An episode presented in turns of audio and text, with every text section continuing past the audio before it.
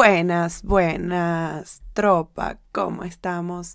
Mi nombre es Eluisana Rodríguez, mejor conocida como Elu, y vamos a empezar hoy este podcast titulado La Hora Azul para conversar sobre temas de actualidad, tomas de conciencia y experiencias de aprendizaje que este ser humano ha venido acumulando a lo largo de su transitar por este globo terráqueo. El día de hoy quiero traerles un tema que a mí me apasiona mucho y es el tema de cómo descubrir para qué sirvo, cómo descubrir para qué soy bueno, qué es lo que me llama la vida a ser o el famoso cuál es mi propósito como ustedes le quieran decir.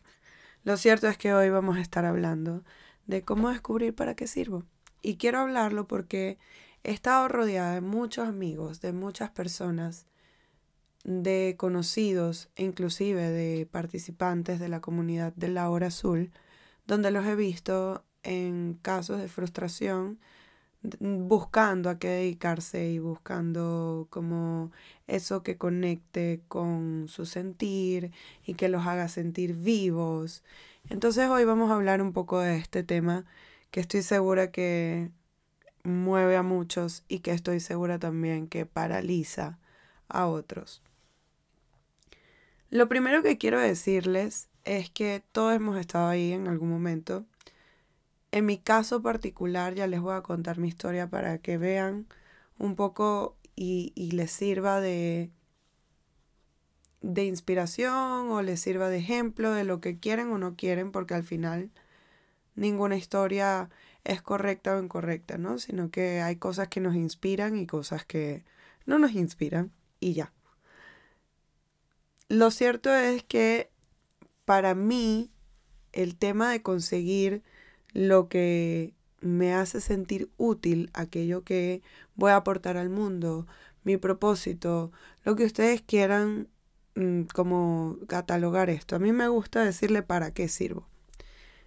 Lo descubres a medida de que comienzas a invertir tu tiempo en descubrir aquello que te gusta que en hacer aquello que no te gusta. Y claro, vamos al ejemplo práctico de un trabajo. No, yo estoy haciendo este trabajo porque no lo puedo dejar, porque al final me sostengo de él, mi familia depende de él. Nos podemos decir miles de razones por las cuales estamos en ese trabajo. Pero para mí es importante y por eso les empiezo a contar de mi historia, porque yo he tenido muchísimos trabajos, pero no, todavía no debería anotarlos todos y, y contabilizarlos, no lo he hecho, la verdad.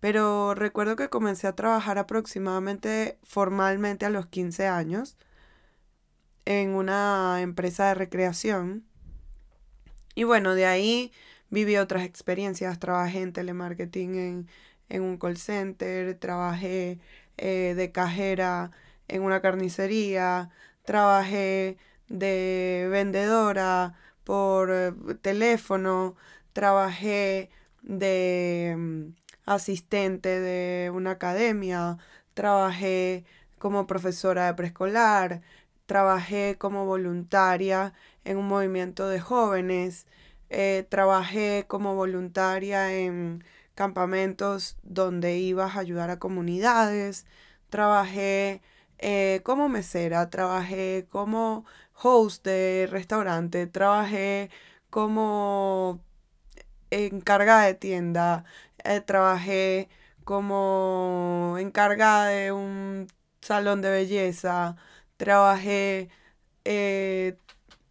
como entrenadora, luego ya ejerciendo mi carrera, pero ese, ese montón de trabajos que he ido acumulando me han dado mucha experiencia que me hace ir más clara de lo que a mí me gusta y de lo que no me gusta. E inclusive muchos de los trabajos de los que no me hayan votado porque me despidieron de dos. Luego en otro podcast les contaré cómo se siente eso y si eso les aporta porque al final esos despidos los agradezco, me enseñaron un montón y me siguen enseñando. Siempre los recuerdo con, mucho cariño, la verdad. Em, aunque en el momento fue un poco shocking, ¿no? Pero los agradezco porque me sacaron de esa zona de confort. Bueno, si tú no dejas esto, pues te, te lo quitamos. A ver si por fin persigues algo que te haga feliz. Y a eso es a lo que voy. Creo que la vida se mueve muchas veces a nuestro favor y nosotros muchas veces nos estamos aferrando a trabajos o a situaciones o a relaciones que no nos acercan a sentirnos útiles, a sentirnos que aportamos, a sentirnos que al final tenemos un propósito. Eso por ahí, ¿no? Entonces está la mujer que tuvo como mil empleos. Y también está la mujer que cuando apenas tenía 17 años, 16 años, mentira, 16 años, eh, le toca entrar a la universidad y bueno, en la universidad en Venezuela, antes de entrar, la organización de las universidades, que no recuerdo cómo se llama, te hace como una especie de, de test, de quiz muy largo, donde te ayudan a descubrir como tu, tu vocación. ¿Sabes? Eso es lo que estás llamado a nivel de servicio. ¿Para qué puedes ser buena? Y recuerdo que me salieron tres cosas que me llamaban la atención, que era publicidad y mercadeo. Me salieron un par de cosas más. Pero yo en ese momento yo quería estudiar comunicación social. Eso era lo que yo quería. Yo quería ser periodista como mi abuelo. Y eso era lo que yo estaba apuntando a los 16 años, ¿no? Un poco para honrar, pues, el linaje. Y recuerdo que tiempo después, pues comienzan las pruebas de admisión en las universidades y logro conseguir la oportunidad de entrar a una universidad pública llamada la Universidad Central de Venezuela, que amo, que adoro, que me encantó vivir la experiencia universitaria. Aquellas personas que no la han vivido y que se lo pueden permitir, y con esto digo, que se lo pueden permitir porque pueden verlo como una experiencia que va a agregar a su vida. Y que dejen de creer que tienen una limitación por dinero o por tiempo o por lo que sea. En la universidad aprendí que no existen limitaciones. Estudié con personas que trabajaban, estudiaban, tenían hijos, practicaban deporte. O sea, cuando les digo que no hay limitaciones, sino las propias que nosotros nos creamos, es real. Así que por ahí también creo que va mucho ligado a este tema. Bueno, retomo. Lo cierto es que cuando aplico a la universidad, pues me toca la carrera de educación. Y yo estaba muy feliz, porque mi plan maestro era que al año yo podía optar por un cambio de carrera, que me iba a tomar otro año porque tenía que esperar como que un, un, año completo, si quedaba seleccionada para entrar a la carrera, tenía que esperar otro año para poder entrar a comunicación social. Igual ese era mi plan. Yo tenía 16 años y en ese momento yo decía, no me importa, voy a perseguir el sueño de ser comunicadora social. Lo cierto es, o el capricho, no lo sé. Ahora lo veo como como algo que, me acercó más a lo que hago hoy y que me alegra haberlo hecho de esa manera. Lo cierto es que al año de estar estudiando educación, me enamoro en el segundo año, justo que en el primer año tenía que escoger la especialización que iba a hacer, escogí desarrollo del talento humano.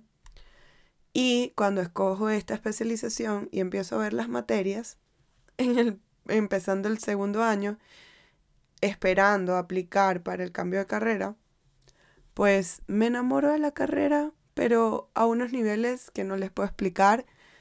Me acuerdo que pasé el turno de la noche a la mañana y eso también me hizo enamorarme más de la vida universitaria.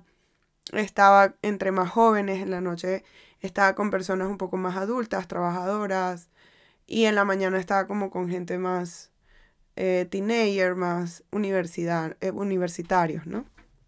Lo cierto es que me encantó vivir la experiencia porque al final lo que yo creía que era mi objetivo, que era comunicación social, pues me terminó como desinteresándome por eso y buscando terminar mi carrera en educación, que es lo que hoy en día ejerzo y de lo que vivo y lo que me apasiona también.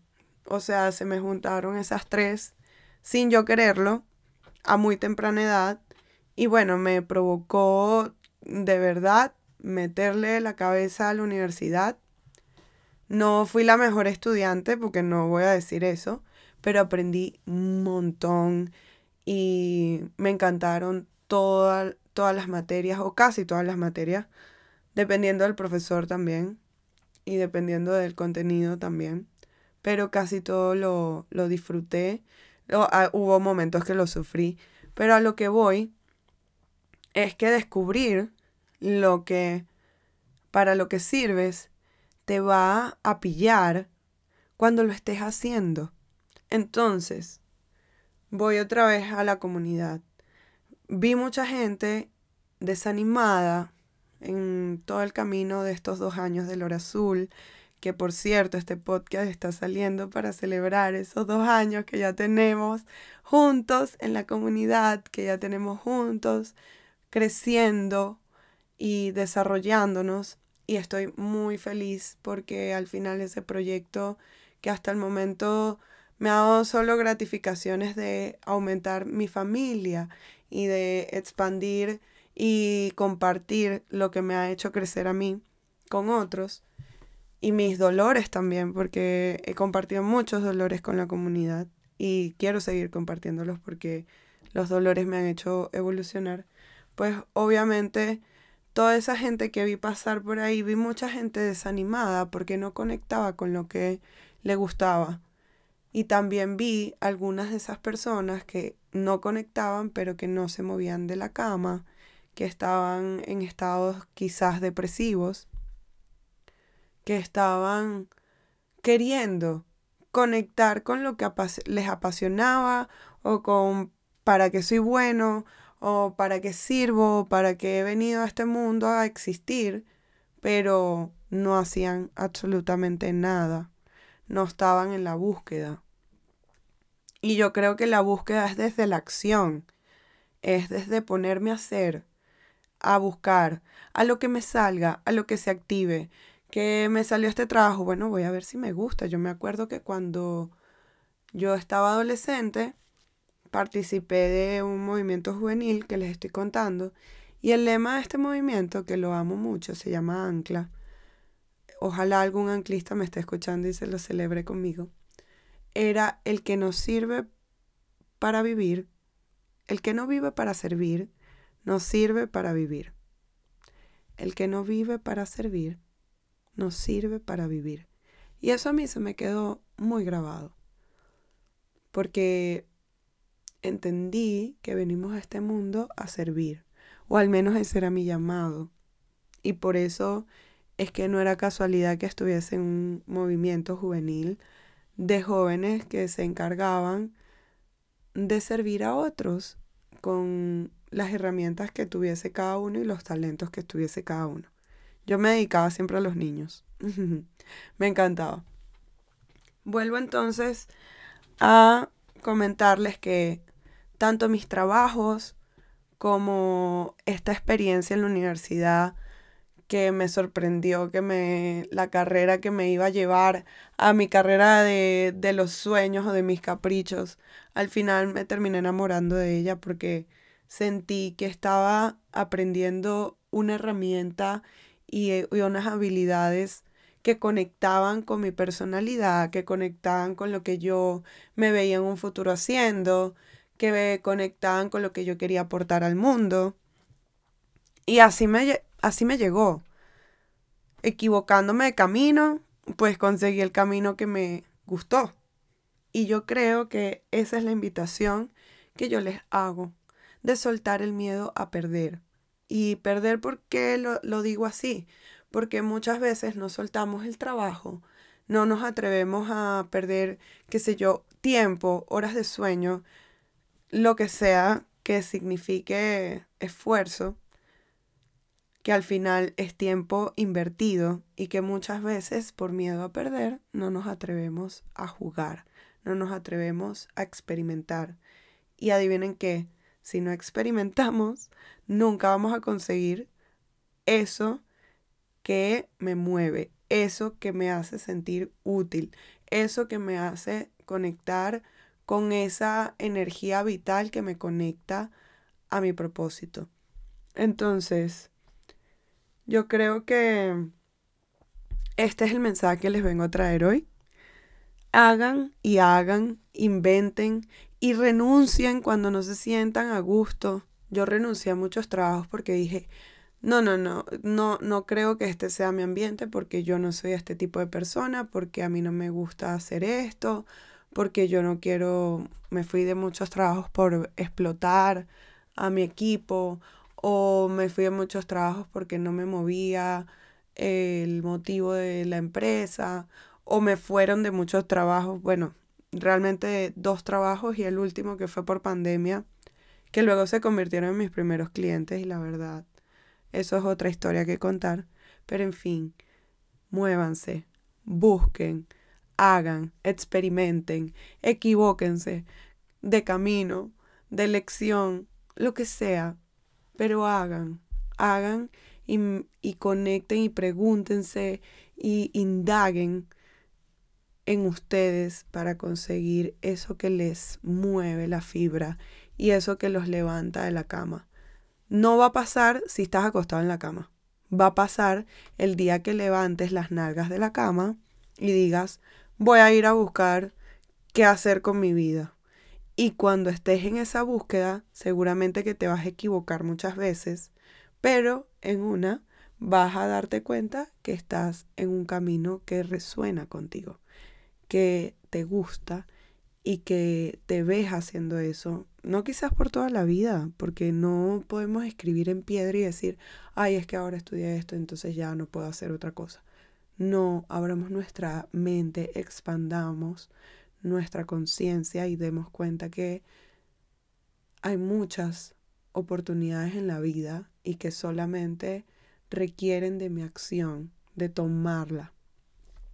Este es el mensaje de hoy, espero que se lo hayan disfrutado y vamos entonces a terminar la sesión con Caloncho, que fue el artista mexicano con el que abrimos hoy en el podcast del día de hoy con la canción de Somos Instantes y se las dedico ¿por qué? Porque me parece que es el mensaje perfecto para este podcast. Es ese mensaje de que dejemos de preocuparnos y disfrutemos la vida. Así que los dejo con esta canción, espero que se la disfruten y nos vemos Gracias, tropa.